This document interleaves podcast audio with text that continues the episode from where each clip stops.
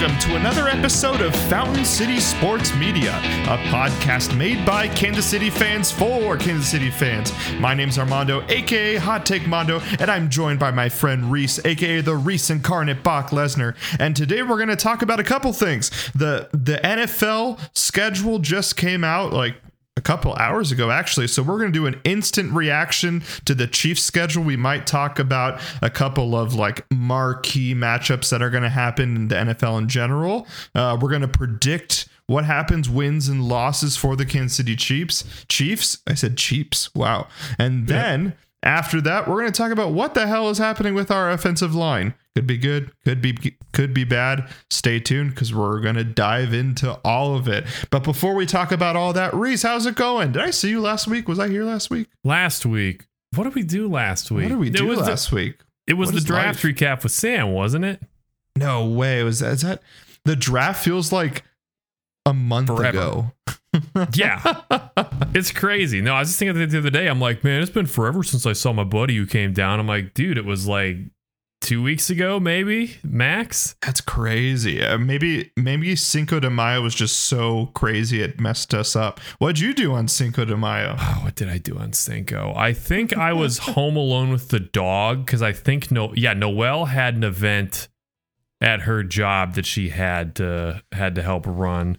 It may have actually been Shuttle Cork at the Nelson Atkins. You know about Shuttle Cork? ooh no is that a fundraiser Oh my gosh, it's like it's the creme de la creme people at the the Nelson in terms of like fundraising. Like these are the people that have like their names on wings and stuff like that. oh gosh You, you know, and they're the fundraising things are like you know win this trip to like Sicily, you know, at the silent auction, and you know limos are there, and it's it's it's an entirely different animal from what I could ever dream of donating. But uh, so she did that, and I think I stayed here. I think I made a margar I made a blueberry margarita, which isn't as gross as it sounds. It, nice it was a it, I've had a blueberry. I've had a blue margarita before. yeah, and like I used actual fruit. It wasn't like I just got like syrup. It was like you know, and put that in margarita. It was You like used a blender and stuff? oh yeah, I used a blender like actual limes, actual blueberries, all that jazz. Oh, look at you. I didn't know you were a mixologist. I knew you were a bartender. Oh, dude, mixology is in my blood. What's your what's what's your go-to drink then? I don't think I've had cocktails with you. I think you and I just slam beers. baby? Uh, so I've got a recipe. Or what's not your best? What's one of them? How about that? so I've got a recipe for pressure off. a pretty mean standard margarita uh, using Mean Mule. That's really good. Um, Noel makes a really good Aperol spritz. And once upon a time, I haven't done it in years. I had a recipe for good old fashioned, but I'm too lazy to keep bitters on my bar cart right now. So, yeah. When I when I drive through Kansas City, I will I'll bring you a little thing of bitters. How about that? oh, baby, it's on. It's on. You have to watch. The, there's this video on TikTok that I saw um, on Twitter. These these guys were making fun of this mixologist that it takes him like four minutes to make an old fashioned, and it and he does like the craziest things, and it's it's just simple, right? It's the bitters, it's the bourbon. Um, what else? is one other thing that I'm missing. That's in an old fashioned. you throwing the egg white in there to make it extra frothy. No, he didn't do egg whites, but it was like just very simple things, and it was a four minute video. He like pressed his initials in the ice cube. I mean, it, it was, and then and then someone does like a, a, reaction video to it, and he's like, just put the bourbon in here, just put the bitters in here, and just like slams a bunch of ice in there. He's like, here, here's your old fashioned, and then says a lot of expletives. Yeah. I thought it was funny. No, I I feel that. That's kind of how Noel and I are with coffee too. It's like we are we love our coffee, but we're not full on coffee snobs. Like the fa- the fanciest thing we do is we have we have multiple different brew methods. We got a Chemex, we got a Bialetti moka pot, we have a French press, and I think that's about it. So like we're not going with like those you know mad scientist twisty tubes to make espressos. Thousand dollar thing. Uh, we don't even own an espresso machine. You know, we're not. Our milk frother is. I think it's like an espresso milk frother. You know, so yeah, put it in your blog. Don't don't you and I have the don't you and I get the same coffee? Do you get the The Santa Fe coffee from Costco. We don't get that here. It's a Uh, oh, but you had it at my house. That's right. dude. You made like the greatest cup of coffee of all time. It was that Santa Fe and, that, and that's coffee. just on our like five dollar Walmart Oh. coffee, Mister Coffee. But yes, the coffee beans at Costco again. Where I'm not bougie as well when it comes to coffee, but like I'm a black coffee drinker, so the beans like have to be good. I'm not again don't have to be bougie, but like they they can't taste awful. I'm gonna go on another tangent because it's just funny. Did you know that um, there's this like famous experience uh, experiment with all these uh, foodies or like coffee lovers, and they do a blind test of you know these like really great coffees from New York and whatever, but they also do like Dunkin' Donuts, McDonald's, um, Starbucks, and they have them rate what was the best black coffee. Do you, and they all said one place was the best. You know which one it was? I would guess McDonald's. Yeah, McDonald's black coffee. They said was they did a blind test and they were like, "Oh my god, this is incredible! Is this from blah blah blah from Astoria?" And they're like, "That was from McDonald's from Jersey." That's hilarious. Yeah, it's been sitting in the pot since the since Wayne Gretzky was in the NHL. Uh, no, I think the best fast food cup of black coffee I've ever had is. Have you ever been to a Tim Hortons that's either in Canada or in like the border of Canada in the USA? Yeah, but I've never had. I, I like okay. So one thing that I don't think you know this about me, but I either like black coffee or I like frappuccino, like macchiato, Really? something super dense. And if I'm on a road trip, then I normally go towards the like sugary drinks just to give me a little high. Oh yeah, So I've been to Tim Hortons, but I haven't had like I've I've had like a caramel macchiato something where I can really taste coffee. get the black coffee at Tim Hortons, but only if you're in like a northern near the border Tim Hortons, because I, I have been told their like coffee. Buffalo. yeah, Buffalo's fine. Buffalo's fine. Like like say Upper going Michigan. going to Cooperstown, I always pass like a crap ton of Tim Hortons. Ooh, man, yeah. I've uh, I've been only been to Tim Hortons in a few places in Canada, but I mean, Tim Hortons donuts, food, and coffee is what everybody in Boston wants to like convince you that Dunkin' Donuts is, which it's not. Dunkin' Donuts is fine. It's very mid. And not just Boston. I mean, like all upstate New York. yeah, right. No, spam it in their veins. It's funny how like there's not a ton of people that go to Starbucks, but there is like droves of people that go to the Dunkin', and I'm just like, wait, what? Which I mean, on our, I mean, Midwest and even West Coast, it's like Dunkin' is a figment of our imagination.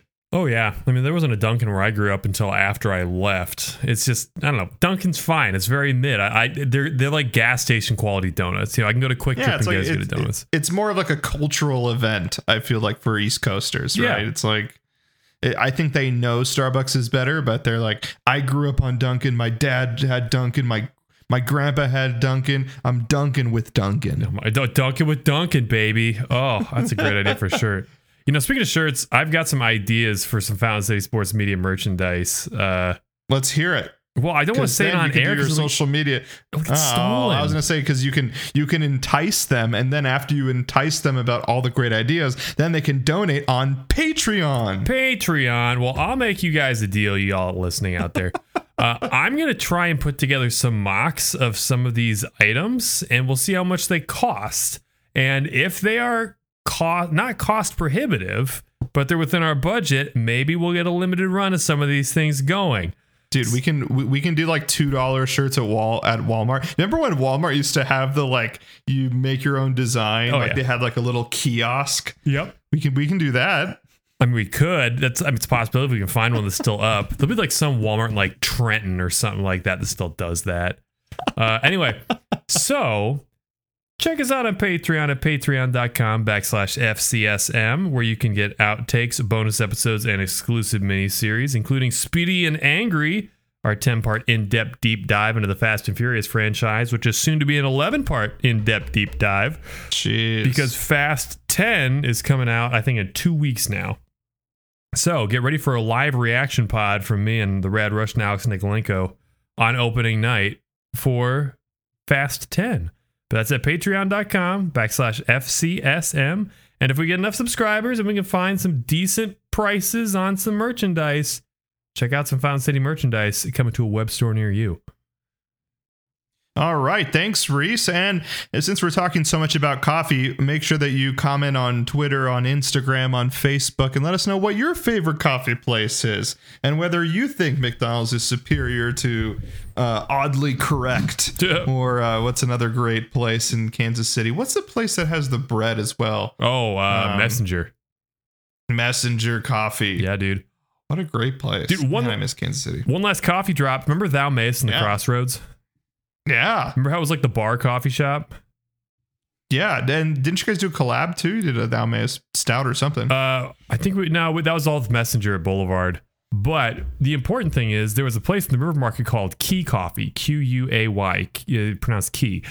But Messenger or uh, Thou Mayest bought Quay Coffee, moved in and sold their beans, and I just walked by and it looks like they've completely re- like renovated it, and now it's back to looking and functioning like the old Mayest in the Crossroads, but now it's in the River Oh. Market, dude. That's awesome. Yeah, it's tight. We'll have to go there when you come So by. they haven't they haven't opened yet, or they are open. Oh, they're, they're backing up and running. Yeah. oh, they're back in. Oh, all right. hmm Hey, well, you should do an Instagram live there and do a taste test. Let's do a let's do instead of a beer review, a coffee review. That sounds pretty good. Yeah. Java up. Java up. All right. Um, while we uh, while we dream about coffee, let's talk about the NFL schedule release that happened today. Um, let's go macro to micro. So I kind of want to talk about a couple of of matches that I think are going to be really fun for viewers, not only Kansas City Chiefs fans, but NFL uh, NFL viewers in general. Um, the first one actually I think is going to be a lot of fun. And Rhys, I want your reaction to it and your prediction. Uh, how about Bills and Jets Week One? Josh Allen versus new division opponent Aaron Rodgers. That's exciting. I feel like these are the ti- the kind of trap games we always fall for though, where it's plenty of hype in the preseason and the offseason, all that stuff. It's like, oh, this new player joined this team. This is new look. This is gonna be so exciting. What's gonna happen?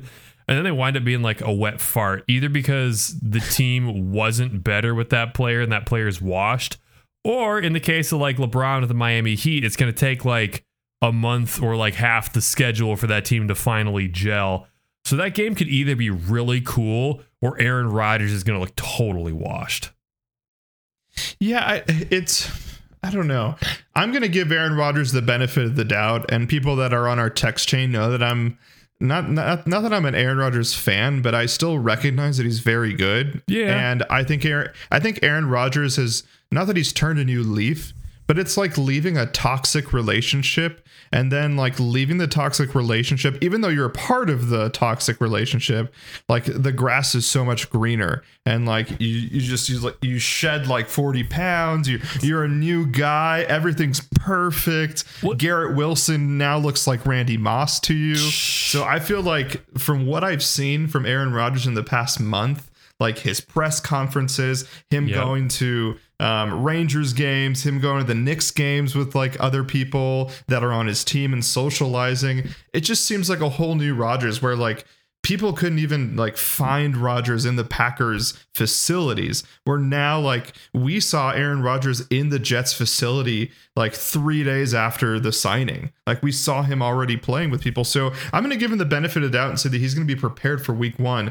And again, I'm I'm going to have this hot take like die on the hill this year that I think this is the Bills like last year of us talking about them as contenders. Oh, wow. I think that the Buffalo Bills are the next Baltimore Ravens, where we thought Lamar Jackson and the Baltimore Ravens were going to rival the Kansas City Chiefs. They were going to be, they were the darling of the NFL. And I feel like if people are, if, if, if the Bills don't have a counterattack to what NFL defenses were doing last year, it's over. It's over for Josh Allen. If he has another bad year, they're going to become the Baltimore Ravens, where they're still good, but now everybody is talking about the Cincinnati Bengals and the Kansas City Chiefs, and the Ravens are like always there, but they're never going to be the darling again. And that's what I feel is going to happen to the Bills, which means Aaron Rodgers is going to win week one against the Buffalo Bills 30 to 21. Wow. And it's at New York as well. So, I mean, you better believe Fireman Ed and all those New Jersey fans are just going to be like,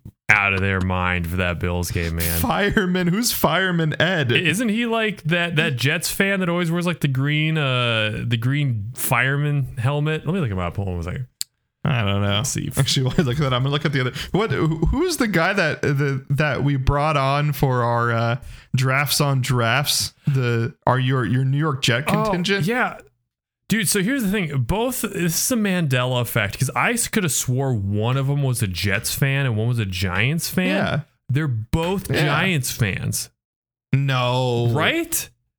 I- Okay. Wait, wait, wait, wait. This is total. Yeah. This is total Mandela effect. I remember him wearing a green jersey. I thought I do too.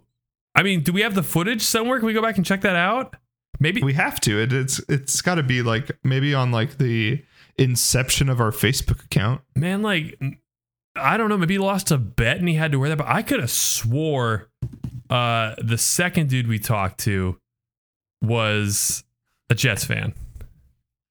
Yeah, no, I remember. Remember because uh, that I, I remember specifically because they had gotten Alijah Vera Tucker, and I think they got Elijah Moore that year as well. Could have been. And like, like I remember having him on twice, and he may have had a couple more beers that second time, and it was like really fun to watch him. Just like he was just so elated. Well, no, the, the first guy he we was talked never a Jets fan. first guy we talked to was a Giants fan for sure. Remember because he had yes, that but this, but this was the year that the Jets had two first round picks. we got to go back and check the receipts. Yeah, it was because I remember they were both USC guys, Vera Tucker and uh, I thought Elijah Moore. Maybe it could have been someone else too. Maybe. How funny that was! Yeah, that's that's so bizarre. That's so bizarre. Maybe If- maybe if- maybe he switched sides. He's like, yeah, I'm, I'm, I'm not Jets fan anymore. They suck. They got Zach Wilson. if this was actual Mandela effect, this is crazier than Sinbad not being a genie. Did you think Sinbad was a genie? Absolutely, hundred percent. Really? I can see it in my head right now. The Berenstein Bears one gets me. The Pikachu not having a brown zigzag on his tail gets me. But I, I He doesn't wait, but he has a brown zigzag on his. on his stu- on his side or something. Yeah, but not at the end of his Oh, okay. tail, which is crazy because I used to I draw remember that. Pikachu's in like second grade. Uh, really? Yeah, but no, I I- I remember uh, Kazam with Shaq very distinctly because like Disney Channel always showed it when I was growing up. So, yeah, I, I don't I, I remember Sinbad vividly as a as a genie. oh man, Sinbad as a genie. And like Sin and Sinbad and Shaq don't look alike at all. No, Like and this and this is prime Shaq, right? This is like he had the most athletic body we've we've ever seen and until LeBron James comes and he's the most athletic person. Mm-hmm. Sinbad's a comedian. yeah, dude. like he doesn't have a, like a jacked bone in his body. So I I was very curious. Anyway, is there is there any other um, game that you saw that you thought was, stood out to you? Um. I mean, we're gonna talk about a bunch of the Chiefs games that stand out Yes, to me. of course. Which uh, there's a lot that like if we talk about like the national eye, there has to be four Chiefs games on there where everyone's like, "Holy crap!" Yeah. Um, I don't. Let me pull this up really quick. Just take a take a quick gander at this. See if any jump out to me. Um, bum, bum, bum, uh, Detroit Lions at Chiefs week one is interesting, but we'll talk more on that. Uh, 49ers Eagles week 13 could be for playoff implications and revenge for the Eagles fans. Like, oh, it didn't make any difference, so they didn't have a quarterback. It's like, nah, it made a world of difference. They had no quarterback. Yeah, Um, Jets Dolphins, the first time they play will be pretty interesting because those are both two teams that are gunning for the Bills and might have the talent to do it. Uh, I do not give a rat's patoot about Cowboys 49ers because I'm over the Cowboys forever and ever and ever. um, yeah, I would say those are some of the highlights I'm looking forward to. I think Week Seven Dolphins Eagles will be good Ooh, if yeah. they have Tua. I don't know. Yeah, I, I feel like I feel like the NFL now is like, I think the elite teams are getting elite-er, and then everyone else is kind of just like there. Yeah. No, I agree. And I think a lot of that has to do with, you know, we kind of talked about is the AFC is really stockpiling quality quarterbacks. And I mean, I saw a graph recently where they were ranking the NFC quarterbacks and like one and two, and I think one through three was like Jalen Hurts, Dak Prescott, Kirk Cousins. Ugh. And it's like, in theory, the AFC West could potentially roll deeper in quarterbacks than the entire NFC. Oh, un- undoubtedly, and like, and, and and you're like using future stocks on Dak. It's not like last year's Dak is ranked the second quarterback. It's like what you think he could be because of that one like almost five thousand yard season that he had before he was injured. Yeah. That's sad, dude. Kirk, Dak, and then of course Jalen Hurts. Like Jalen Hurts is real fun, Yeah. but everybody else, like, yikes. But to your Dak future stocks thing, dude, Dak's been in the league now for seven years. So it's like, what is future? and injured, and injured. right? So it's kind of like he's eventually got to step up. Or dude, if I'm Dallas, I'm drafting a quarterback pretty soon. What, what do they? Who what was that guy? Ben Ben Nucci. Oh, Ben, DiNucci, dude, the pride of the St. Louis Battlehawks. Put some respect on his name. How do, how do we get that uh, Caleb William guy?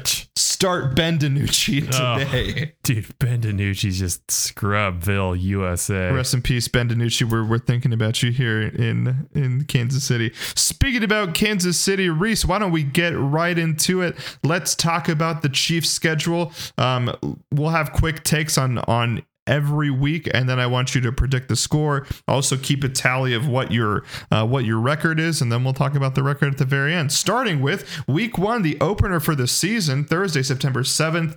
Um, we are going to play at Arrowhead, or sorry, G E H A Stadium, but let's just say Arrowhead. Um, at Arrowhead against the Detroit Lions. What a what a weird Week One, and not only Week One, but like the first game of the season. Yeah, I would have been more afraid of this game had the Lions done a better job in the draft and really drafted some huge impact players. But I'm already circling this as a potential trap game for week one. You know, the Lions finished the season, I believe it was eight and two, including a couple wins against Green Bay that kept them out of the playoffs. Uh, but they're not a high flying offense. We saw last year they could put points up in a hurry when they really needed to. Jared Goff kind of had a resurgence. I don't think this is going to wind up being Chiefs Rams at the Rose Bowl part two, but I could very well see this being something like a 41 to 32, 35 type game if things don't go well. So, yeah, why don't I say that? Chiefs are going to, uh, Chiefs 42 uh, to 42 33 Chiefs. That's the first time that you have predicted a a score that was more than 40 points for the Chiefs, I think. They always come out pretty hot at the beginning of the year though when they're fresh. Because didn't they drop a forty like a forty bomb on the Cardinals last year in Week One? Cardinals, yep. hmm They did on the Patriots like five years ago. yep, yep, Huh, I guess you're right. yeah. Andy doesn't bring out like the A game playbook, but he makes sure to like stunt on people to you know leave a mark, let them know. That's true. And and the Detroit Lions defense is still really bad. And like even though they've they've got some new additions, it's still so young and there's still some holes on that Detroit Lions defense that I don't think they're I mean you're playing the the greatest offense like in history, you know? Um even without Juju. I'm not that Juju made us the greatest offense in history, but like, you know, it's going to be a daunting task at Arrowhead as well after the Super Bowl. It's going to there's going to be a ring ceremony like that that is not going to be a good environment for the Detroit Lions. But to your point, Rhys, I think I think that they have a great playbook. I love Ben Johnson as their offensive coordinator. He's doing some great things. I know I talk about on the chat all the time the the intricacies of their play action and like the things they're doing on that offense that like people watch for. Like people watch the Lions to see what they're going to do and see if they can do some copycat stuff. I will say that I thought it was very funny that they signed Jahmyr Gibbs in the first round, but the week one, I think Jahmyr Gibbs is going to go off on this Kansas City D line. Like, yes, we're uh, actually we ha- we're not going to talk about the draft stuff until another week, but it's not like Felix is going to be you know high flying week one. It's not. I mean, George Karlaftis, I hope, is ready to go week one and like has progressed exponentially into the second season. But let's be realistic here the Kansas City Chiefs run defense is not great and never been great and not something that we tout, right? It's it, you know, we make great plays, we get to the quarterback, but one of the things we don't do is is we don't stop the run. And a guy like Jahmyr Gibbs, we don't have any film on and and this is like what they're going to predicate their offense on. I think he's going to have a huge week 1. So, how about I, I still think we blow them out, like you said. How about 35 to like 17?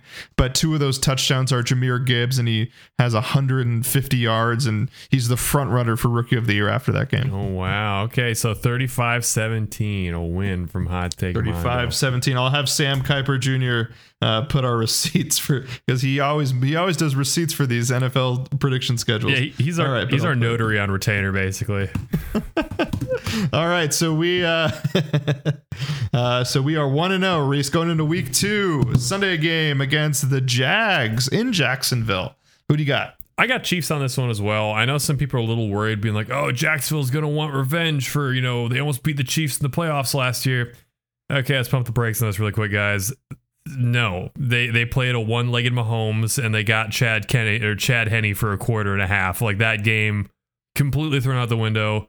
I know they had a couple costly turnovers late, you know, where it could have made the game a lot more difficult. But if Patrick Mahomes was playing that game from the beginning, we were dropping again probably 35 plus points on him easy. That's this Jacksonville team. I don't think is quite there yet. I don't think they were in the playoffs last year. If Tennessee could have figured out, I don't know, how to play half decent football for three quarters of the year, and uh, Trevor Lawrence, jury's still out on him. I think he's turning into a good quarterback. I still think he's far from a great quarterback. So I'm going to say Chiefs win this one 29 to 23.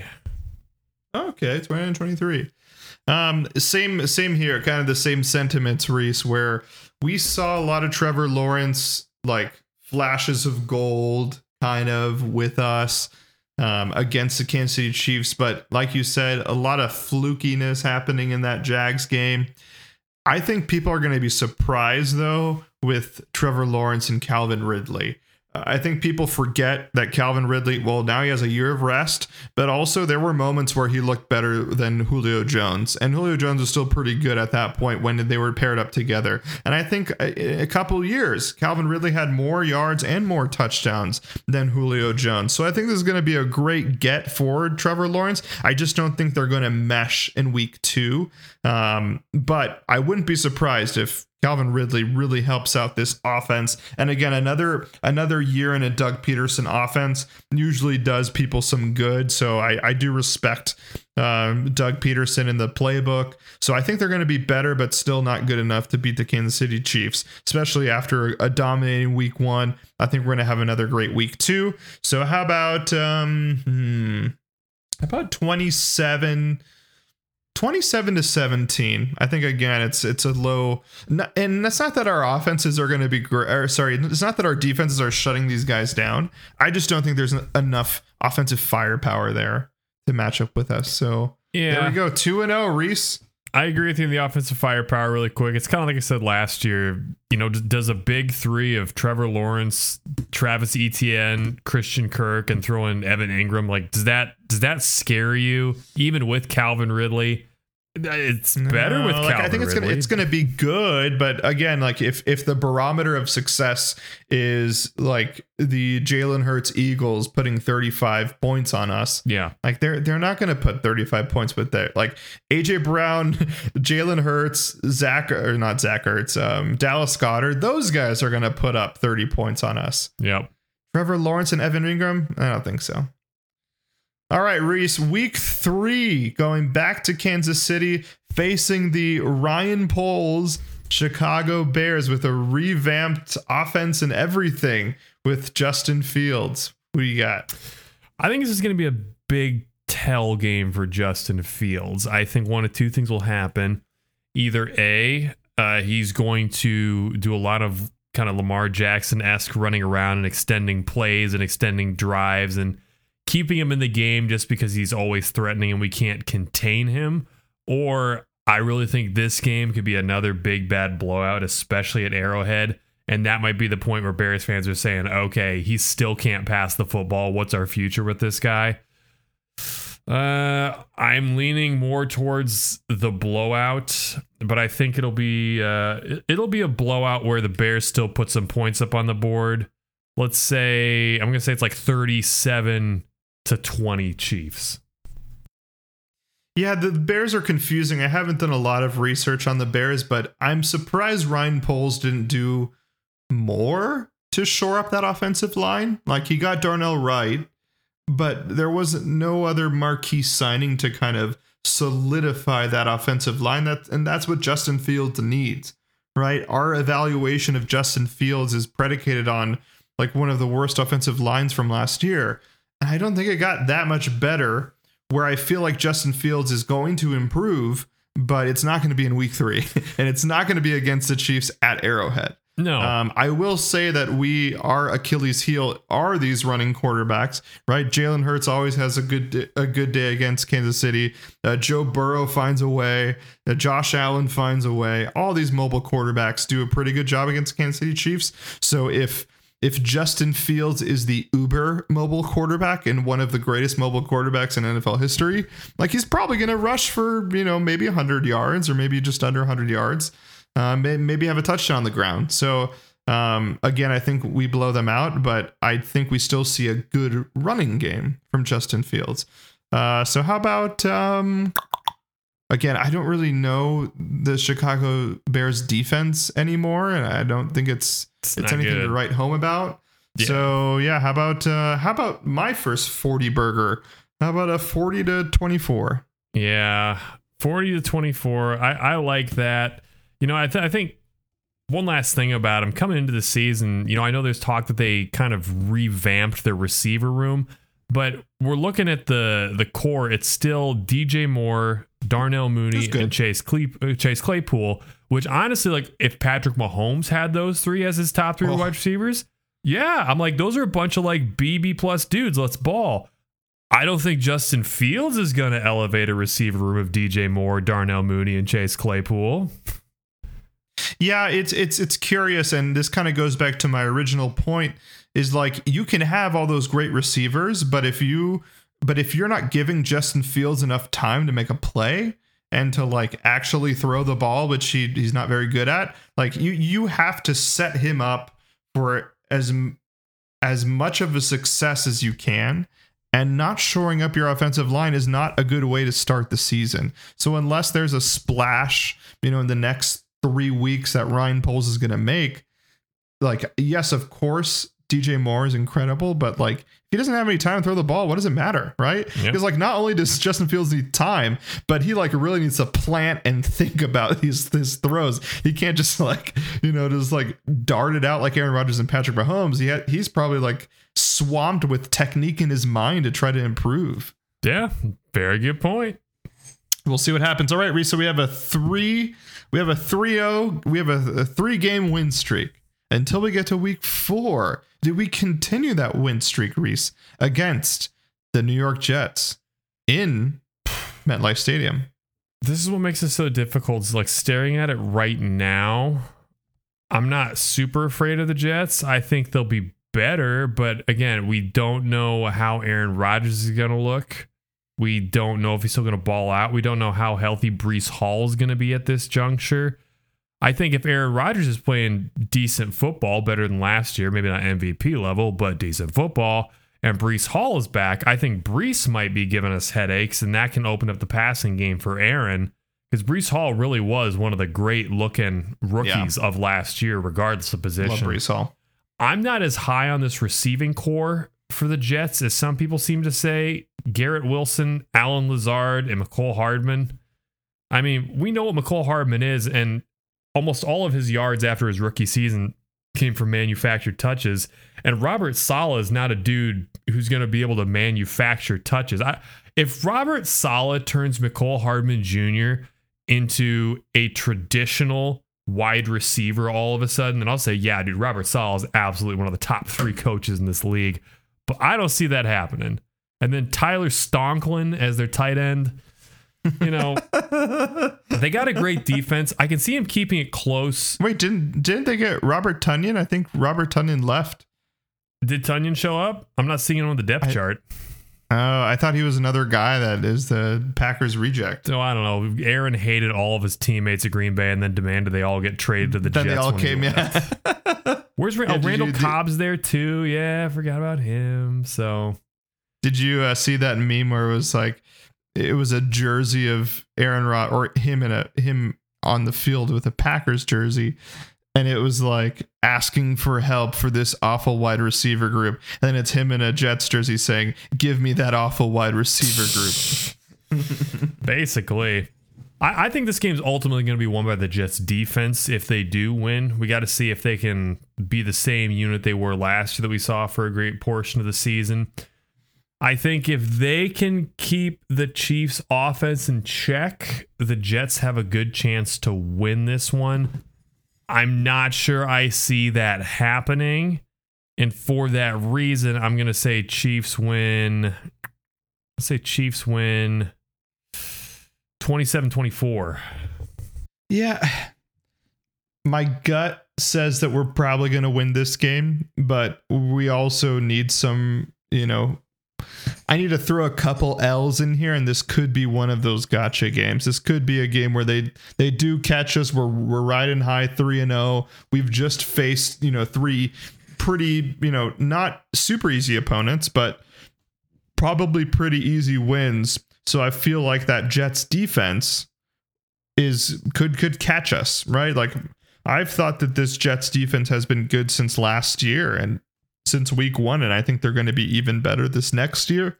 Um, and not that they're going to shut us down, but when you have Aaron Rodgers on the other side, Aaron Rodgers can, you know, put up, uh, say, you know, say they hold us to three touchdowns. Aaron Rodgers can have that fourth touchdown. It's not that Aaron is better or the offense is better, but I feel like their defense can hold us to under 30 points. Um, because you know it is it is they have a great secondary they do get to the quarterback um and like you said, if they have a guy like Breece Hall, if they have, you know, say they do implement a great screen game with Mecole Hardman, it's not like our defense can stop the screen game any, you know, very well. The, the things that we're good at it is is not, you know, stopping the run. It's not stopping the screen game. Yep. So I feel like, you know, that could bite us. Like it could be like, you know, Mecole's like, this is what I can do, and this is what the Kansas City Chiefs defense is not good at. Um, so I can easily see the Jets winning. My gut says that we're gonna win that game, but but for the pod and for for the record's sake, while Sam Kiper Jr. writes all this down, how about the Jets beat us? How about um yeah, how about 24-21 Jets? All right, 24-21 Jets. Man, I think if the Jets beat us on defense, we're going to score under 20 points. It's going to be one of those. Like it'll be like Colts Colts last year, where just the offense oh, cannot get anything going. I was gonna say, when's the last time we scored under 20 points? Probably Colts last year, I think. Jeez. Look it up. Chiefs, Colts, the, 22. The biggest fluke game I've ever seen in my life. That was We'll Hot take Mondo. I don't think I've I don't think I've ever seen a more flukier game. It's so funny. We go from a 56% chance to win that game to a 85% chance to lose that game in the span of one play because of the Chris Jones penalty. Oh, ah, which look, you know, that can happen again, right? Especially in a game with the Jets, like those plays are are magnified. Let's do let's do one more, then let's go into a break, Rhys. So we got week five against. Oh man, I wish Sam was here. The Sam Kiper Jr. Minnesota Vikings in Minneapolis. Who do you got? Well, let's see. Is this game prime time? No, it's 425, no. but it is a CBS game, which means that Chiefs get an automatic plus one power boost for being on the AFC network. Um, this is another tricky one. Uh, you know what? No, I'm going to say we beat the Vikings here. I think it's going to be fairly convincing. I think Justin Jefferson will get his, but I feel like we're going to knock Kirk Cousins down all game. I feel like this is going to kind of play out like Chiefs Niners last year, where it, this will be one of the games where we put up like numbers that throw off our sack and rush numbers average for like the rest of the season. You know, we'll hit Kirk like seven times, we'll sack him like three or four times. he might even like run out the back of the end zone like freaking uh, what's his nuts? Garoppolo. No, Orlovsky. Uh, yeah. Did wait, did Garoppolo run back the end zone for us? Yeah, I think so. Uh, not against us, but like I think there's a video. I did because I think people were giving me crap when I was on on the Garoppolo train. Anyway, continue. Yeah. So, I- and this is not a disrespect. I just I'm not sure how good that defense is yet for Minnesota. Yeah, And there were some teams far worse than us that ate their lunch last year. I think the Vikings can put up points, but I see this being another, blah, blah, blah. let's call it, let me be generous, shall say 33, 33, uh, 26 Chiefs. Yeah, I very similar to what you said, Rhys. This is going to be a Spags game, and it's going to be very similar to how we play the the Raiders. Like the Raiders always have those high flyers, you know, like Davante Adams, or back in the day you had Henry Ruggs. Um, you had guys that could just go up and get the ball against like one on one against our awful corners. Um, and I feel like I feel like it's it's very similar where Spags is gonna like like you said he's gonna bring the house and Justin Jefferson's probably gonna have an 89 yard touchdown. Um, Jordan Addison's probably gonna have a 70 yard touchdown, but it's still 14 points, right? And these, we're gonna get and they're gonna get to Kirk Cousins, so it's gonna be one of those games where like yes, Justin Jefferson is still gonna get his, but he has to get his four or five times in order for the Vikings to win, and that's not going to be the case. Um, and and again, like this is actually coming from Sam Kiper Jr. The Vikings are a very confusing team where like you have a fan like Sam Kiper Jr. that wants them to tank, that sees that their window has closed, but then you see the moves that the Vikings have made this year in the offseason and the draft and it shows that they're reloading and they think that they have a chance. And I don't necessarily think it's because the Vikings are good. It's just that the the NFC is so bad. It's like it's anyone's game, right? So it's just a very confusing team that I don't know what we're gonna see from that Kansas from that Vikings offense. Um, but I don't think we're gonna see anything crazy. So yeah, how about um, how about Justin Jefferson gets a couple touchdowns, Jordan Addison gets one touchdown um, and the Kansas City Chiefs still blow them out. So how about 35 to 21? 35 21. All right. I like it. I like it. Can I throw one last question into this just to kind of be a. it. So, do you know what Patrick Mahomes' stats are in a dome? I do not. I need to look this up and I'll, ha- Astronomical. I'll I'll have this waiting for us by the time uh, we come back from the beer review break. But my gut says from history, I don't think Mahomes plays very well in domed stadiums. So uh, we're not going to count SoFi because it's, it's a canopy, it's not a dome. But I suppose he's torn the Raiders up a few times. But I have memories like uh, 2019 against the Lions was pretty bad. Uh, the Colts last year was pretty bad. I feel like he's not a dome quarterback, so maybe being at Minneapolis might play against him. So the gotcha game. the gotcha game. I'll look this up over the break when we come back, but yeah. All right. Well, I, I have nothing to say to that because I have no idea. But we will see after the break. Rhys will have his stats. But before he has his stats, he's going to have a tasty beer to review for us. So stay tuned for some tasty beer review.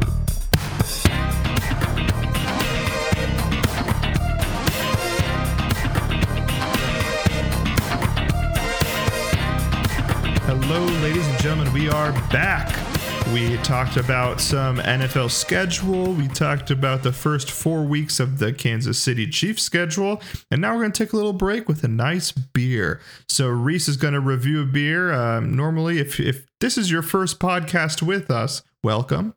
But also, uh, in between each podcast, we review a beer. We talk about what we like about that beer. We rate that beer. Um, so, Rhys, what beer are you going to review for us today?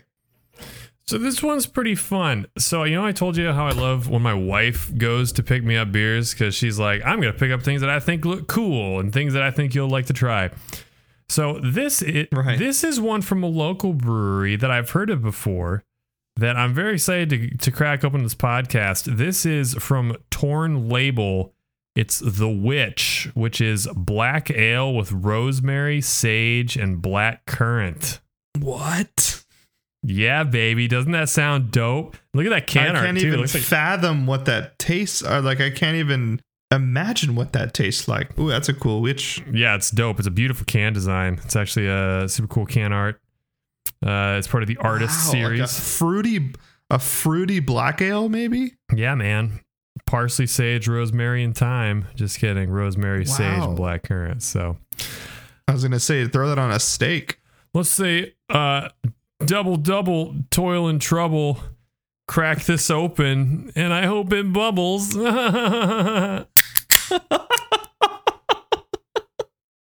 Oh man, that was so stupid. we lost all of our Patreon subscribers. There will be no merchandise.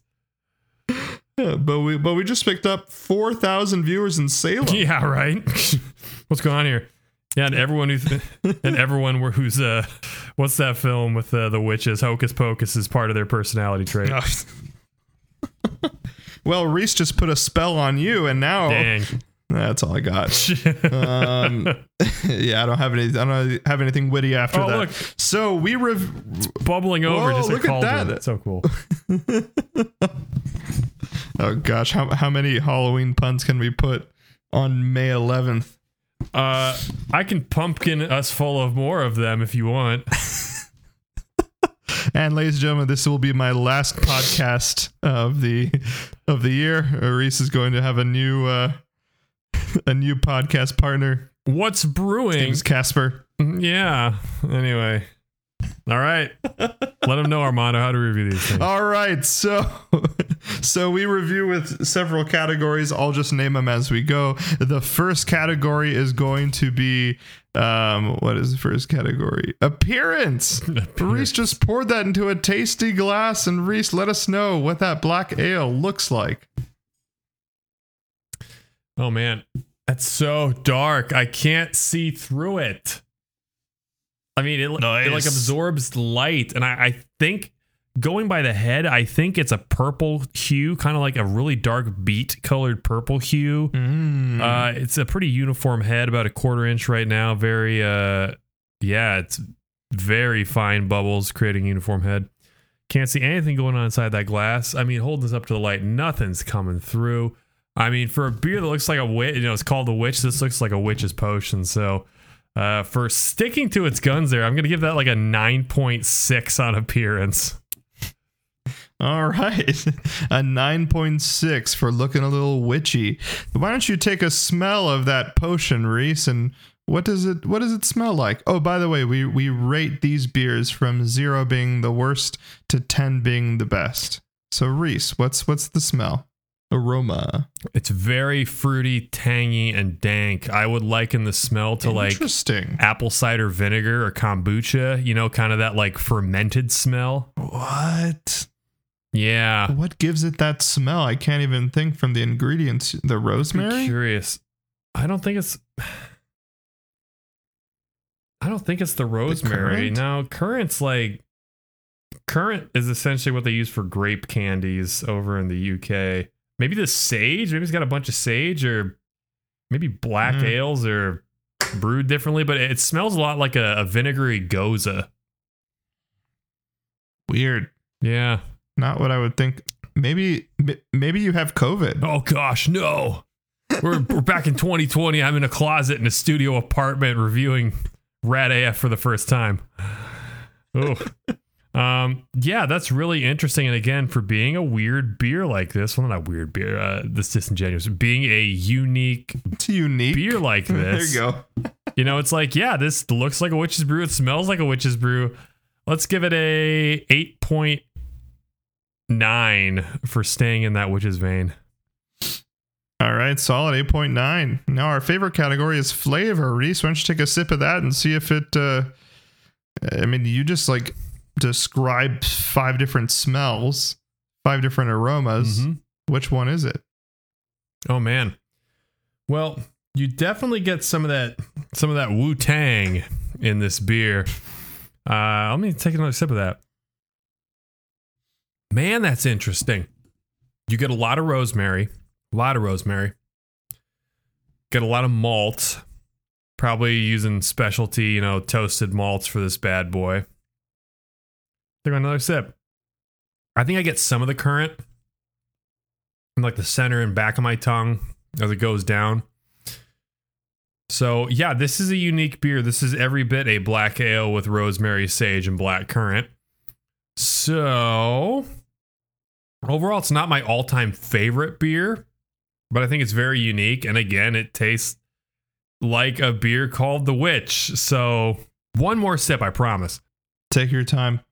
I mean, this is as unique as any beer we've reviewed in this podcast.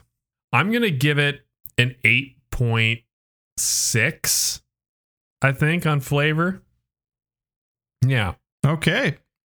8.6 on flavor. Pretty good, especially with all the things that are happening to it. And you seem to like it. So that's great. 8.6. Mhm. All right. Next, we have mouthfeel. How, how does it. How does it feel in the mouth? Is it heavy? Is it light? Is it crispy? Is it not crispy? Syrupy? What do you got? It's surprisingly light in the mouth, incredibly sparkly and effervescent. Like my tongue is tingling drinking that. Weird. Maybe I haven't had black ales too often. These are like what I would not expect a black ale to taste or feel like. or I've had black lagers before. Um, I would say, yeah, lighter than you would think, sparkly on the tongue, very tangy on the sides of the tongue. So it's an experience. Again, a unique mouthfeel for a beer called The Witch. That's just kind of like the story theme of tonight. So mouthfeel, mouthfeel for that. Uh, this is one that you want to drink, but you really have to sip, which is kind of frustrating. So I'm gonna give mouthfeel What's what's the ABV? uh six point six point two. Six Crushable. so it, it is crushable. I think the mouthfeel and the complex flavor keeps you from crushing it though. So I'm gonna give mouthfeel on this one probably a lower score, probably like seven, seven to be honest. I would love if this beer had such a complex flavor, but like a super basic mouthfeel to it. I think then it would just be Yeah. fun to drink. All right. Solid, solid. So, but still has a, a good flavor profile. It's very dense, so that's cool. Um, then we have aftertaste. The second sip on the back end. Are you getting any more flavors? Is it the same? I can tell you it's interesting. As it's warming up a little bit, you're getting a lot more of those earthy notes, particularly the rosemary and the sage coming through. It's it's very akin to going to like a plant nursery, not a child nursery, but a plant nursery. Right. Uh you get a lot more of the malt and a little bit of a coffee back to it with the aftertaste. It's so it's Hmm. sort of the reverse. Oh my gosh, it's like peed my pants and uh, drinking out of nowhere. So I'm just like "Blah!" in my Ah. headphones. Uh, it, it's sorry, I, I left it in the track from like last week. So Likely just like, story. It's the witch's curse. no, dude, exactly right.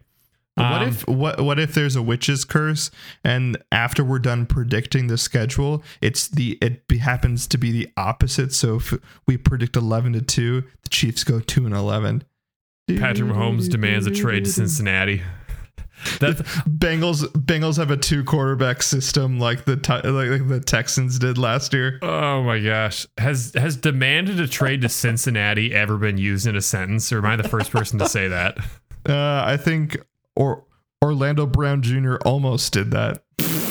Yeah, Gomer. Anyway, uh coffee. So it's funny because with coffee, you usually get a coffee forward taste and fruity, earthy notes in the back half. But this is the reverse where you're getting fruity, earthy notes in the front and then a coffee taste in the back. So that's kind of unique. interesting, yeah. Yeah, let's let's give it a, a seven seven on aftertaste. All right. A lot of unique stuff happening, Rhys. Um, I wonder if that's going to play a factor into our Stonks drinkability quotient. How unique, how awesome is this beer? How does it make you feel? What's what's cool about it? Stonk's drinkability quotient for being a beer that I wouldn't necessarily call like super, I don't say drinkable, but that's not crushable. I do have to give this a very high Stonk's drinkability quotient of a perfect 10. Whoa. Just- Just because, like I said, this beer 100% encapsulates the name of the witch. And the witch on this uh, can art done by tattoo artist Danny Perelman and printmaker Jordan Carr. This beard looks like what this witch is doing. She's got like her lamp, which probably has some sort of, you know, incense burning going on in there. She's carrying a bushel of herbs, uh, you know, and she's walking through a field. And this is exactly what that beer tastes like. It's got that unique Ivan ooze purple color to it. It's got some funky aromas going on, eye of newt, horn of frog, and all that stuff. It's got an interesting sparkly mouth taste. This is a witch's potion beer, so Stonk's drinkability quotient is a 10 out of 10. They nailed that. All right. Oh, ending off with a high note or a bang, perhaps a bang of pixie dust, or I know nothing about witches. I I like rarely watch like witch movies, and so it's not my thing, dude. Yeah, it's. I mean, there's what Charmed on the CW, and there's Hocus Pocus one and two, Halloween And. Town. and and that's as far as the Halloween genre goes. Oh man, uh, wait, well, hold on. Uh, not what's the one that wasn't I Dream of Jeannie, but it was like the exact same show but with a witch. You know what I'm talking about? No, Sabrina Oh, it was the teenage witch back in the '60s. What was it? Uh with a witch. No, uh, Bewitched. That's what it was. Bewitched. Oh yeah yeah yeah. Yeah. So that was pretty popular, you know? Man, I don't know. Was I Dream of Jeannie better than Bewitched?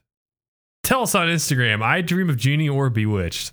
only wholesome content here in Kansas, in Kansas City, Found City Sports Media. Go ahead and comment what your favorite witch stuff is. Man, we're already getting ready for our Hunt for Red Oktoberfest already in May, man. Yeah, you know it. Sean Connery's in a witch film.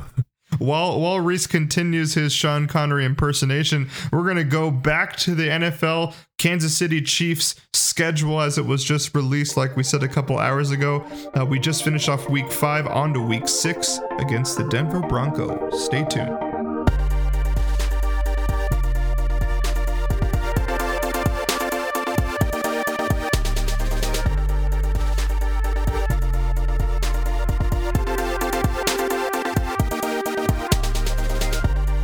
And gentlemen. We are back from a spooky beer review from Rhys. That's right, Rhys broke down his favorite horror films of 2021 through 1960. No, I'm just kidding. But you'll have to listen to his beer review. It's awesome. Very unique beer from Torn Label. A great brewery, actually. Rhys and I, uh, last time we met, wasn't it? No, it was maybe two meetings ago. We went to Torn Label with Logan and Noel. Yeah, dude. I'll fight for Torn Label. Torn Label makes good stuff. It's one of the unsung. Oh, well, I mean, geez. people in Kansas City know about it. Like people come from out of town don't know about Torn Label, and they should. Yeah. And I feel like Torn Label was the not the first one, but like they were one of the innovators of like dank beer in Kansas City. I remember Yeah. like um like 2015, 2016 when like you know double IPAs, hazy IPAs were like just making it into the scene and Torn Label was already making bangers. I remember I forget what the green label beer was. Damn it. Alpha Pale. Yeah, maybe Al. Yeah, Alpha. Just like super dank beers, very clean. Obviously, Boulevard was already doing it, but like when you have a microbrewery doing it at a very elite level, it was yeah, OG, OG. Yes, sir. All right. Speaking about OG, let's talk about the OG rivalry. October 29th, week eight, we play the Denver Broncos in Denver. Maybe I have to go to that game. Um, and we have a we have a new coach in Denver, Rhys, which I don't think we've talked about on the podcast. We have Sean Payton, who was just at um, the Nuggets game with Russell Wilson. Is this going to be the uh, the next Kobe Shaq? Are are is the Kansas City Chiefs in trouble, Rhys, in week eight? You know, up until I saw the fact that this is at home, I was prepped and ready to say yes. I was going to say, for me, we are 5 and 0 coming to this game. They're going to break our 5 and 0 streak to have our first loss. They're going to break our seven year win streak against them, and this will be our first loss against them in that streak, all because Sean Payton, all because Russell Wilson's going to have a baby renaissance with Sean Payton. But being at Arrowhead, it's hard for me to say the Broncos are going to come in and slap us.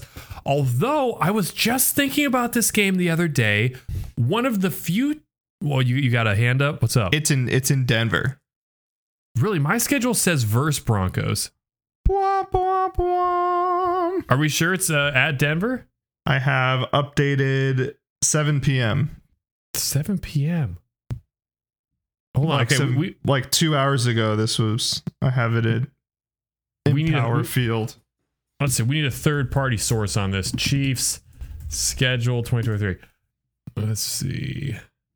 Uh, yeah, also on the main page I have at Broncos. Like if Really? you just Mine- type in Google. My Google says Broncos at Chiefs 715. What? Are you oh, sure No, I have. the- I have. Wait, week eight. Oh, wait. Yeah, week 8, October 12th. No, October 29th. Wait. Oh no, I was looking at the wrong thing. Oh, womp, okay. Womp womp. Keep this Oh, all it's in. okay. I screwed up. Week six, October 12th at Kansas City on Amazon Prime. Go ahead, Rhys.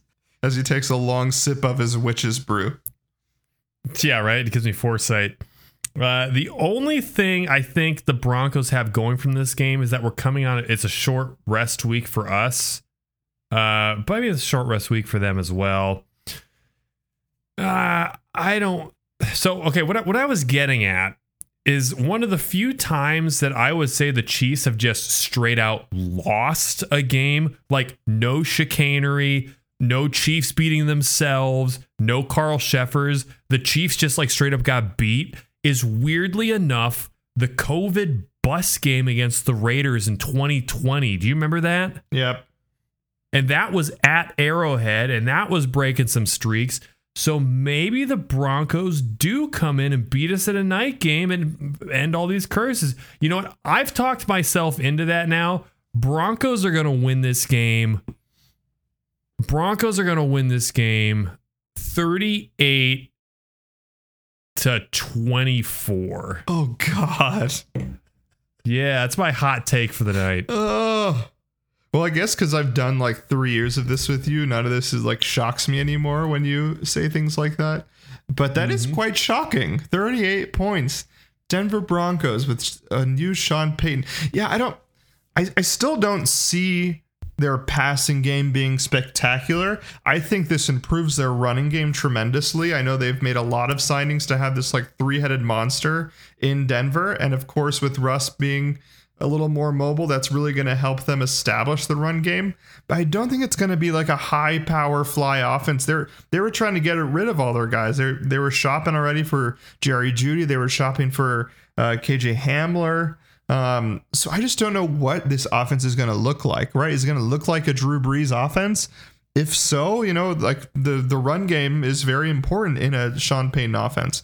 So I don't know if it's going to be high power, but I do have us losing either week six or week eight. I also agree that the streak is going to be broken, and not necessarily because the Broncos are ready to compete with us, but just because they have a decent team now. Like it's like a decent teams beat us all the time.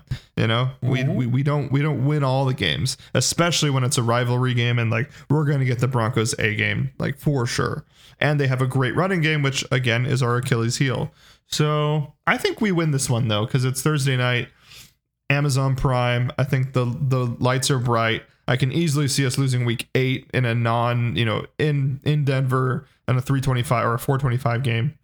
Um, so how about how about we, a, a nail biter though? I think these are going to be good games. So how about uh about 24 to 23 Chiefs. All right, 24 23 Chiefs. All right, mark it let me down. This and we on to the next week. Week seven oof. Back-to-back rivalry games. We have um the chargers in kansas city on week seven. Who do you got rhys? I'm going to take the Chiefs on this one. That second Chargers game last year was close, and they always seem to play us close, but their coach is definitely on the hot seat this year, and Austin Ekeler's not happy, and they could have a huge mental hangover this year after, I mean, an all time choke job against the Jacksonville Jaguars in the playoffs. So I'm not sure this team is going to be feeling so hot. Plus, if you're going to be looking at the Chargers schedule up to this point, they've played a harder first six weeks than we have. They have Miami, at Tennessee, at Minnesota, Vegas, and Cowboys before they play us. I don't think it's too crazy to think that they might be like three and two, which might make them hungry to save their season, or they could be two and three and they've already packed it in and turned on Brandon Staley. So I think we're going to win this one. Uh, let's make it 32 27 Chiefs. Okay, 32 7. I'm going to be a little bold on this one. I actually um I've lost most of my Chargers stock.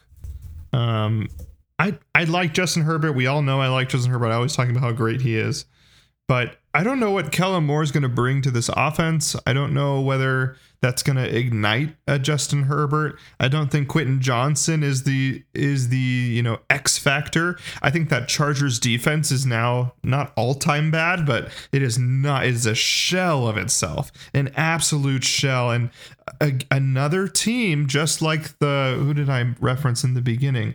Um, just like the uh, the Lions, right? Another team that like is weak on defense. Oh, the Bears as well, where there's like huge holes and they they didn't really make a big big splashes to solidify, you know. And a lot of these guys are are salary cap, you know, held because the Chargers made big splashes, the Raiders made big splashes, the Broncos made big splashes it's it's coming to bite them, right? The Chargers can't make a lot of big splashes anymore.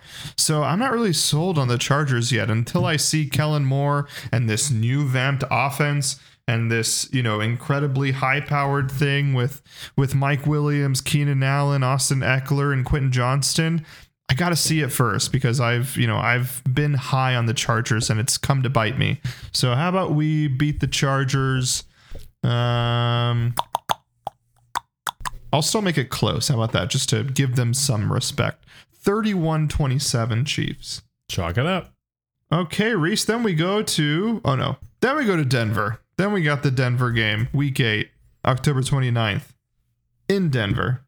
Who you got? This is where it's it's hard to hedge my bets because I said that we're going to lose the first one against the Broncos. I don't think we're losing both against the Broncos. So we'll win this one, even though it would make more sense to say we win the first one and lose the second one. But I think I'm going to say we lose the first one on the 12th against the Broncos, and then two weeks later come back and beat them in a game that's way too close for comfort, like 24 23. I think that's what's going to happen. Um, yeah, I think that's all I'm going to say, other than I'm getting sick and tired of always playing the Broncos like two times in three or four weeks. Yeah. And I think the, the, the NFL needs to do a better job with their scheduling because this has been a thing now since I think about 2016, 2017, is that it always seems like there's at least one, sometimes two division foes that they just like cram both the games like the last seven weeks. Like, all right, your last your last seven games this year are Chargers, uh, Chargers, Dolphins, Broncos, Chargers, uh, Raiders, Raiders, Jets, Broncos, yeah, and Raiders. And it's like, dude, no, I want to play the division teams throughout the season. Because when you play like if you play the Broncos once in the first eight weeks and once in the second eight weeks, then it's like we're a different team than we were last time we faced. We both are. Let's see what's happened. You know, who's gotten better, who's gotten worse. But when you play them two times in three weeks like this, it takes a lot of that out of it, and it's just kind of not as exciting. Yeah, no, I totally agree. And a lot of the, a lot of those games at the end of the season are not good, right? Like like we're we're always scared in the beginning of the season. We go, oh crap, here's you know Raiders, Chargers, Broncos back to back to back in week 14, 15, 16, and they all they're always duds. So yeah, I totally agree with you. Um, yeah, I have I, the, like I said in the week six, I have the Broncos winning in week eight because the Chiefs won in week six. I think these are going to be close games. Um, I don't. Again, I'm I'm curious about what a Sean Payton offense is going to look like with Russ. And I think, you know, oh gosh, in Denver and like being here in Colorado, Rhys, I will tell you the Sean Payton hype is huge. Everywhere I go, people are talking about Sean Payton and Russ. So I think that Empower Field is going to be loud, very, very loud. So, uh, how about yeah? How about Broncos win again? I I still can't see Russell Wilson in a high powered offense. Like even even in Seattle, it wasn't a high powered offense. Like ah, I can't see him scoring a lot. How about how about I have the Broncos uh, 20, 27-24 Broncos. No, Russell Wilson's a foul. I don't know where people saying he's a Hall of Fame lock came from because he's not. Okay, next up. next up, we say, uh, what do we say in, in German, Rhys? How, how do we say uh, welcome? Will, willkommen oh. in Frankfurtstadion. Yeah, there you go. Just like that. Against the Miami fish and floofs or something like that. I don't know. Whatever and dolphin is. Skylar Thompson versus Patrick Mahomes. Oh my gosh, dude. Is Tua? Rhys, already- let's talk about it. Is is Tua going to make it a week nine? Uh, I can't say he is, dude. I, I'm sorry. I don't think two is. I think Tua retires at the end of the season. I think he has one more. like tried. Yeah. no, I, I can already see Coach McDaniel's out there be like, "Haha, what's up, Bonjour, Frankfurt, uh, whatever." Weed's legal here, right? That's like Amsterdam.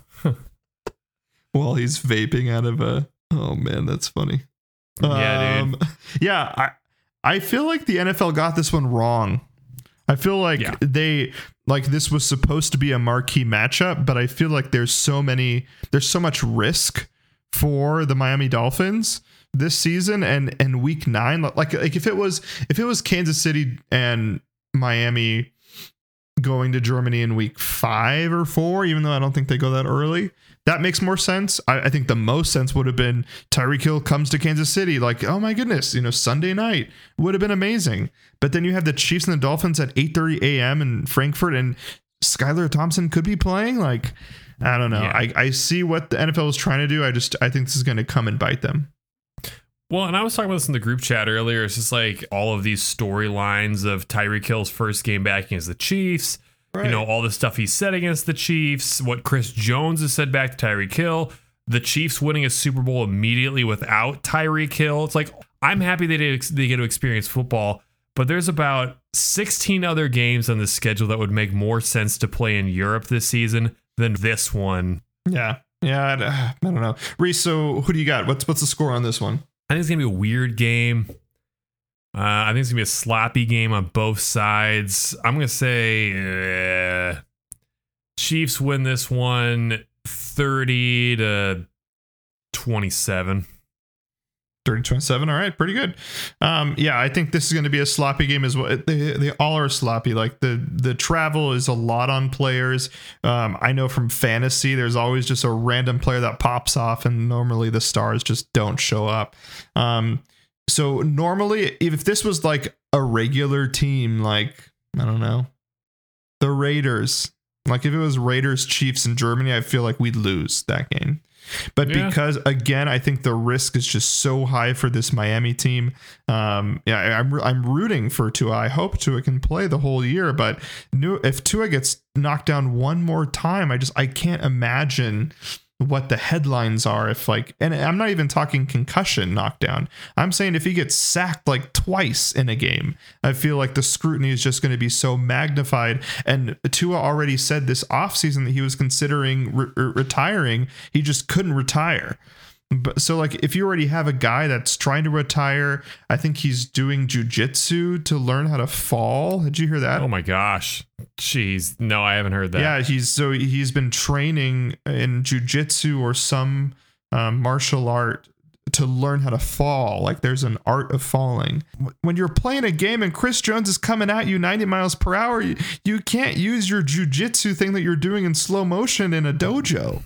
You know what I mean? Like like it, there's just so much cringe happening right there that I'm I'm rooting for him, and it just it nothing feels right about him coming back. So um, I think we win this one, but normally I'd say we'd probably lose a Germany game because I bet like Tyreek Hill's just gonna like be partying till like 4 a.m. and just stumble in and start barfing on the field. Uh, so I'll, I'll say it's a low scoring game. How about uh how about how about a weird like 17 to 13? Seven, wow, that would be so. That'd be that'd be exactly what the NFL deserves for putting this game over there too. It's just like a turgid offensive game between two high flying teams.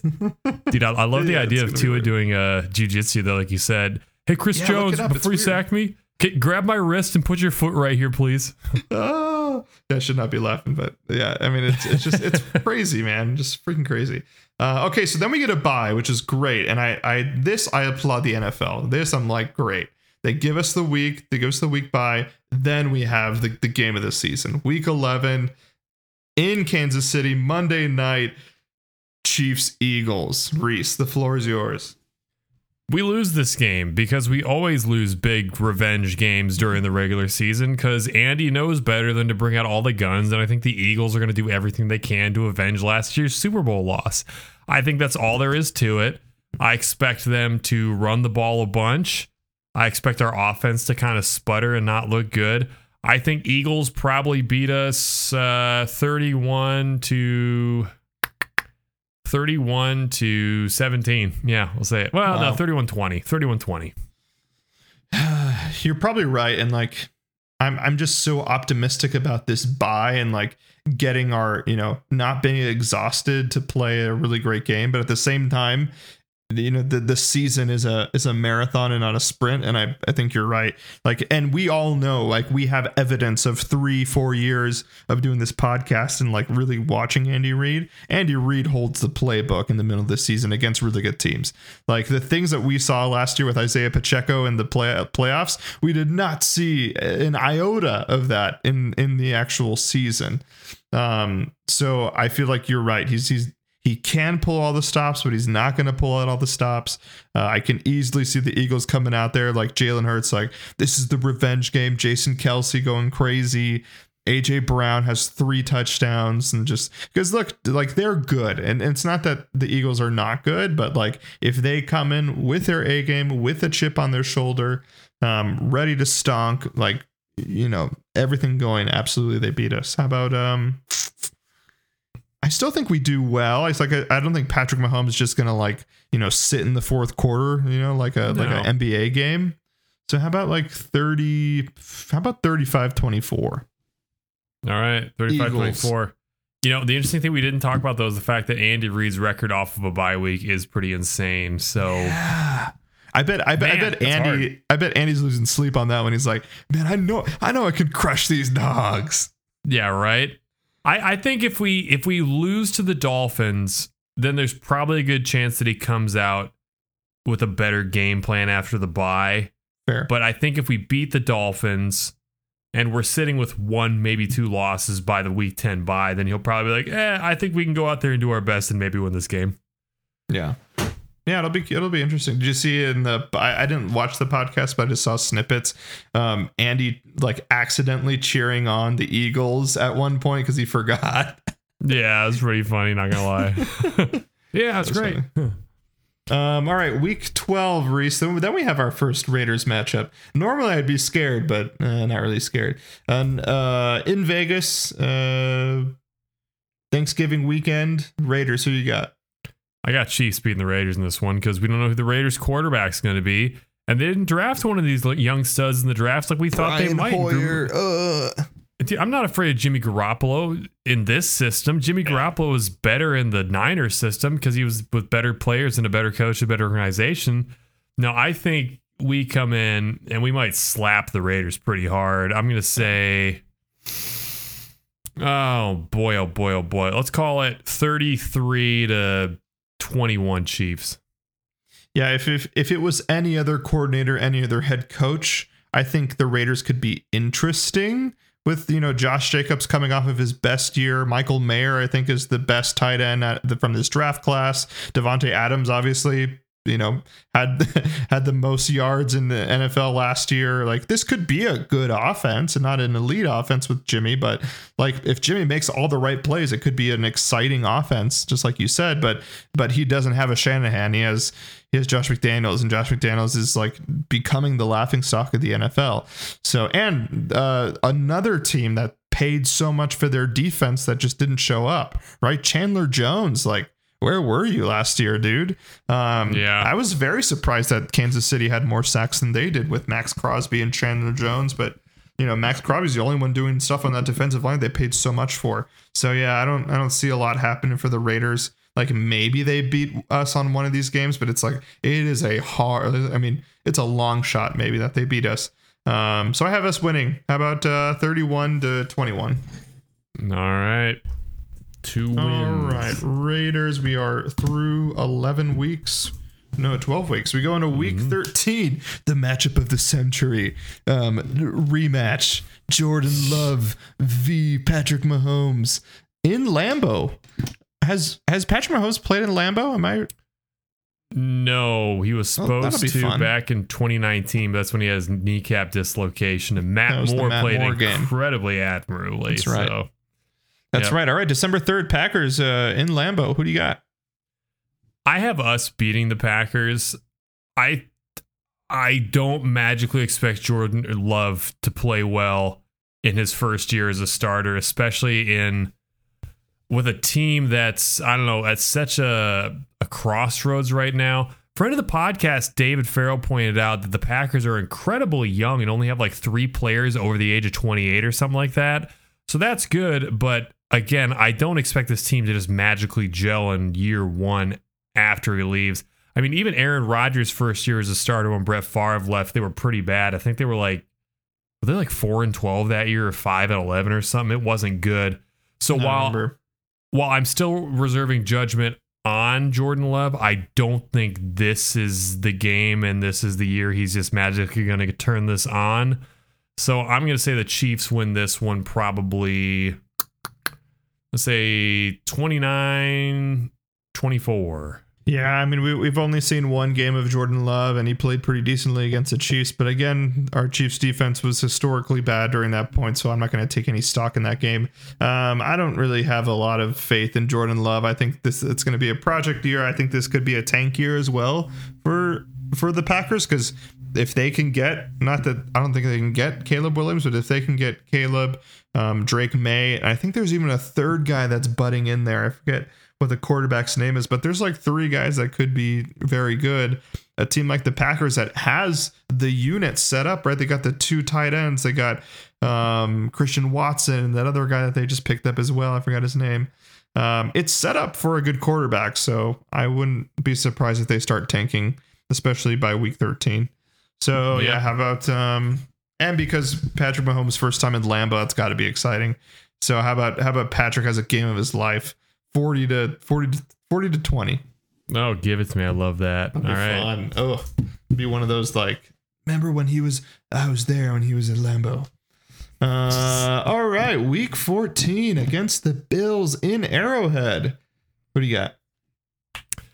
I'm to say the Bills win this one just because, again, we're the target the Bills keep shooting for every year.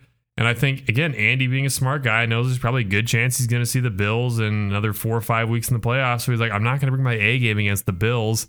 I'm just going to do my best to, you know, show up, see if the team can execute and win. But I'm not going to bring out my A playoff script. Bills are probably going to be in a tighter division race at that point than we are as well, with you know the Jets and the Dolphins probably not nipping at their heels, but within striking range. That if the Bills did drop that game they would know that they're in trouble. So I think Bills bring their A game and they beat us on December 10th. Uh, score uh, 31 31 24 Bills. no, 31 23 Bills. You're probably right, but my name's Hot Take Mondo, and I have oh. to stick with I have to stick with my hot takes, Rhys. The Bills are done. And by week and the, by week 14 the Bills are done, man. I think I think we have the script on Josh Allen. I don't know how how many adjustments they can actually make.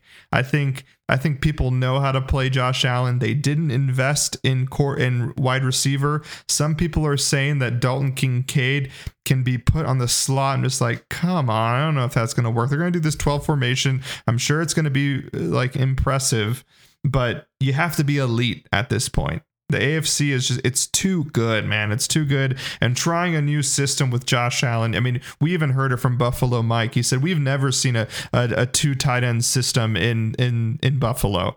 And like, again, you got to be elite. You can't be good. And, uh, year one in a in a 12 formation system that's new for Josh Allen, that's new for Knox Kincaid and you know Stefon Diggs. Again, you got to be great. And I don't think the Bills are going to be great. Sayonara, Bills. How about 31? yeah, screw it. 31 to 12. 31 to 12? I can't, Josh I can't even say with a straight face. oh my god. 12. Take take that Buffalo Mike if we win 34 to 12, you say 31 or 34 to 12? 31. If we win 31 to 12 against the Bills, I'll get that tattooed on me somewhere. Great. Stamp that. Yeah. I hope I hope you and I become famous enough that at some point someone finds this podcast and like, yes. just takes this snippet and then we get fired. Yeah, 100%. 100%. All right. Week 15. Patriots at Gillette Stadium. Monday night against Mac Jones. Big Mac attack. Um, I think we beat them. I'm not afraid of the Patriots. I don't know who they draft. Well, I know who they drafted, but I don't think they drafted or acquired any serious players of impact this year. Juju. Not to mention- uh, Juju. Um, no, I I don't think they drafted anyone of that much importance that's gonna like be an overnight one man army game changer on that squad. The elephant in the room is still Mac Jones, and I think he is he has an incredibly low ceiling, incredibly low ceiling. I mean, heck, Bailey Zappe might be playing at this point. Mhm. Uh, dude, I, I really think we go in there and we rough them up, and it's probably going to be like 27. Man, it could be like 27 19 Chiefs, something like that. Yeah, Patriots were a fluke last year where at the end of the season they were they were in it to win it. But I that very, very fluky. I mean, I wouldn't even be surprised if if the Patriots try to make a move for Malik Willis. Bring him in and start Mm. try to develop him. I think Bill announces his retirement. Uh yeah, Mac Jones, you know, screams his way temper tantrum out of out of the league not the league, but at least the Patriots. I think Ju- we see who Juju really is after having, you know, Ben Roethlisberger at an elite level, having Patrick Mahomes, the greatest quarterback to ever live, and now having Mac Jones. So yeah, I think the Patriots are fool's gold. Still great defense. Still, you know, Matt Judon is still that dog, but not dog enough, man. How about uh? No. And I mean, we have to consider Patrick Mahomes, even though it's like not the Tom Brady era. I think I think Patrick Mahomes still remembers. He still remembers Gillette Stadium. He still remembers the New England Patriots. So I have sorry, I have the Chiefs winning. How about 25 25 to 21? Right on. Right on. All right, Rhys, rounding out the season, we got week six, week 16 in Kansas City on Christmas Day. The Raiders. Who do you got? I have the Chiefs smoking the Raiders on Christmas because we are not going to lose to the Raiders in Arrowhead on Christmas Day. I just do not see that happening. I think that McDaniels might be on the hot seat at this point. The team may have already turned their back on him. I don't expect their quarterback situation to be in great standing at that point. I think it's going to be short, sweet to the point. We beat the Raiders 30 no, this, this is gonna be a big statement, like legendary Chiefs game, like the massacre against the Raiders on Christmas. So I'm gonna say it's like 37 to 17 Chiefs. Yeah, I, I won't uh, wax poetically with this one. Yeah, we're going to whoop them just like you said. I don't know, 30, 31 to 14. All right, here comes the fun game, Rhys. Week 17 in Kansas City, uh, AFC rematch, Cincinnati Bengals, New Year's Eve. Oh man, Cincinnati. Okay, so what makes this game difficult is that I really do feel that now that they finally beat him when it counted, and now that Patrick has another Lombardi gap between him and Joe Burrow, that I feel like the monkey is kind of off the Chiefs' back. Because ever since that first game they lost against them in this whole saga, they've kind of played with a chip on their shoulder, like they have to win. And it's made them play stiff, and it's made them you know lose all these three point games. Rah, rah, rah. But now like they can play a little more loose, I think there's a chance they might just be able to show up and like beat the Bengals for once.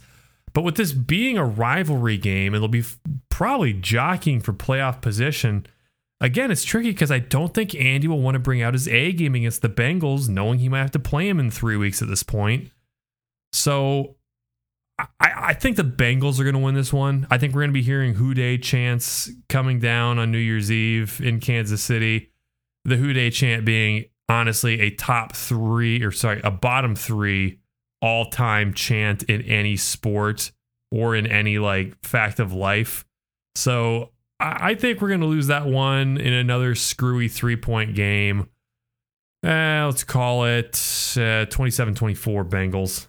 Dude, I, I'm so excited for this game. I'm making a promise here on on on FCSM. If I if I finish my coding class and I I get a coding job, my first like big Yeah. purchase is I'm I'm going to Kansas City. I'm I'm I'm gonna see this game with you, man. Like Oh, oh, N- New Year's baby. Eve, oh man, this is gonna be this is gonna be such a good game. I'm so excited. I think I th- here's where I think that I don't think Andy's gonna throw the playbook at him, but I think Andy's gonna have to play this game because I think you're right. At this point, there is gonna be seeding implications, and what we saw from last year, like we, you know, there was so much that happened obviously we don't have to go into what happened last year but like seeding mattered last year it was you know i i don't know whether we win the super bowl if we didn't have home field advantage for all of it um I think it's going to be really important. I think we're probably going to go down the wire. Um, and I think the Chiefs bring their A game. And this is one of those nail biter games that you and I are going to remember for a very long time. Um, but like you said, the monkey is off our back. I think we're going to have confidence going into that game. Um, who knows what that Bengals offense looks like with Orlando Brown Jr. now? Like, I think we bring the house. I think Spags just, I think Spags just packs that left side and just comes at Orlando yeah. Brown Jr. Um, and then who knows what Joe Mixon looks like or if he's even still on the team at that point. So, how about uh, you know, another just like incredible game that we tell our kids about 31 to 30 Chiefs? You know what's interesting, and this is me thinking way too far into this, but you're talking about playoff seeding and how important it would be. What if, though, in this situation, the Chiefs are tied with someone for the one seed, and if they win, they have to win the next week at the Chargers to have a chance for that one seed still. But if they lose to the Bengals, they'll be out of the one seed and they could just rest their starters the next week at Chargers. Hmm.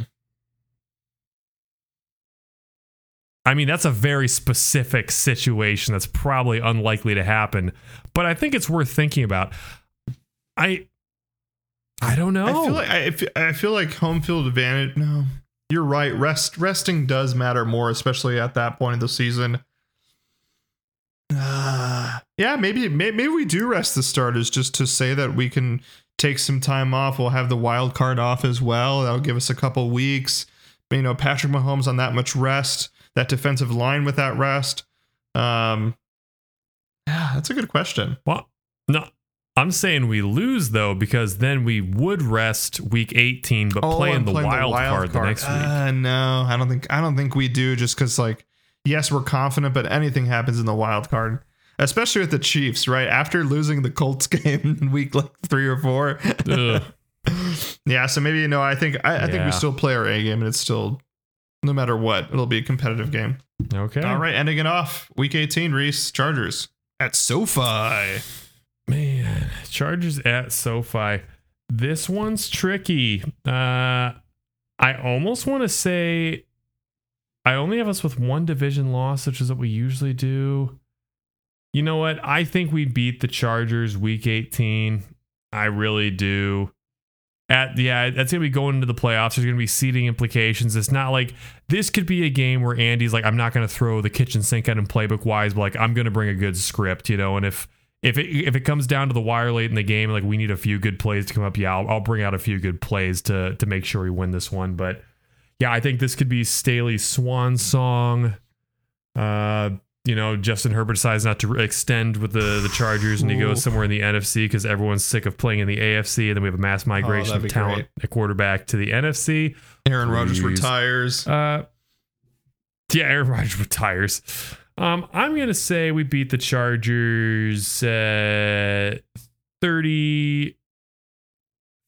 30 to 24. Yeah, if I'm if I'm holding true to my narrative that you know that I don't see Kellen Moore and the Chargers really gelling.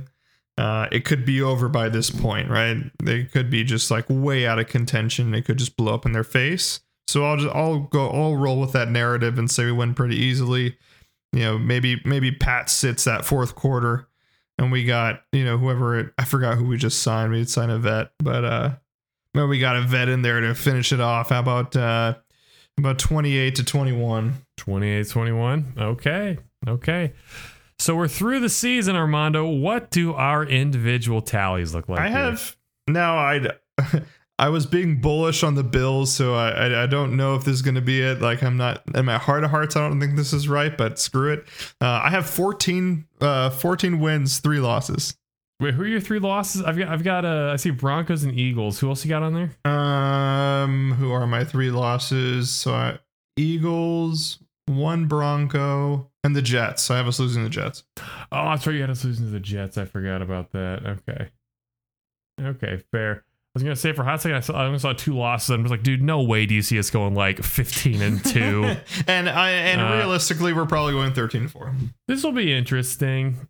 Yeah, Chiefs. Uh, I have them going thirteen and four this year, which is funny because I actually don't feel like the schedule is as daunting as we've had the last few years.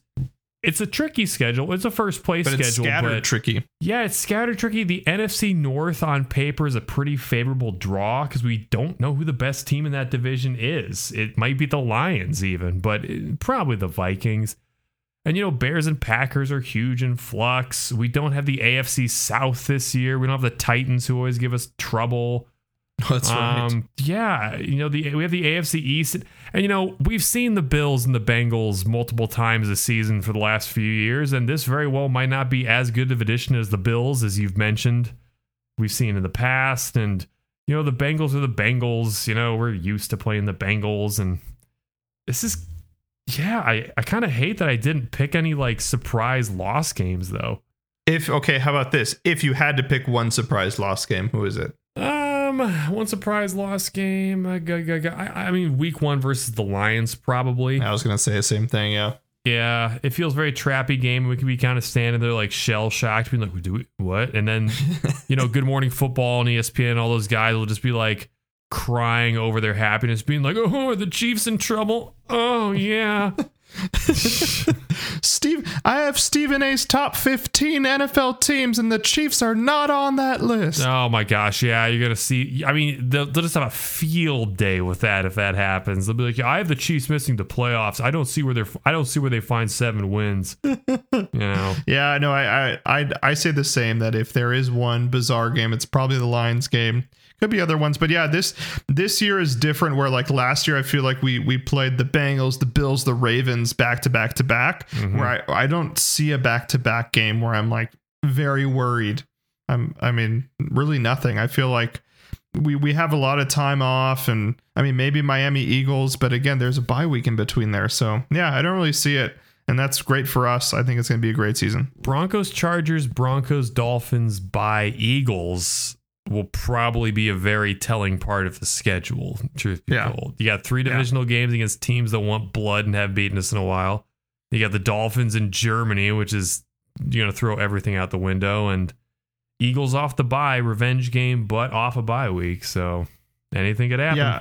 Yeah, the only issue you're right. The only issue I can see is like if the Vikings are real, the Broncos are real, the Chargers are real, Miami still has Tua, um, and then we have Jalen Hurts. That then that would be a one, two, three, four, five, six, a seven week stretch of of people that might be in the playoffs. But again, we had that last year, so We did. We need to come out of that specific five game stretch at least three and two. If we're if we're two and three coming out of that, I will start raising some concerns. And uh, to be fair, a lot of uh, Rhys Incarnate Brock Lesnar's concerns have been proven correct. So I'll believe you. Yeah, if we if we go out there with a losing record, we're gonna give Rhys Incarnate Bach Lesnar the spotlight that week. So we'll see what happens, ladies and gentlemen. This was fun. We broke down the schedule. Next week, I believe, uh, we'll talk about those drafts, draft picks with Sam Kiper Jr. We got a little tape on that on that rookie mini camp, and we got some more camps coming up. So we'll have even more tape, some more scoops for you then. So stay tuned. Again, donate on Patreon, like us on social media, and we'll see you next time. Go Chiefs! Go Chiefs! We'd like to thank you for joining us today on Fountain City Sports Media. This podcast is brought to you by listener support, so consider becoming a friend of the podcast. Check out our Patreon page at patreon.com backslash FCSM to gain access to premium content, including outtakes, bonus episodes, and exclusive beer reviews. Check out our website at FountainCitySportsMedia.com for more info on the podcast, social media, and of course, the goings on in the beer industry. Special thanks to bands Carswell and Hope and Like a Tiger for providing our intro and outro themes. And as always, I'm Rhys, and alongside my good friend Armando, we thank you for tuning in to Fountain City Sports Media.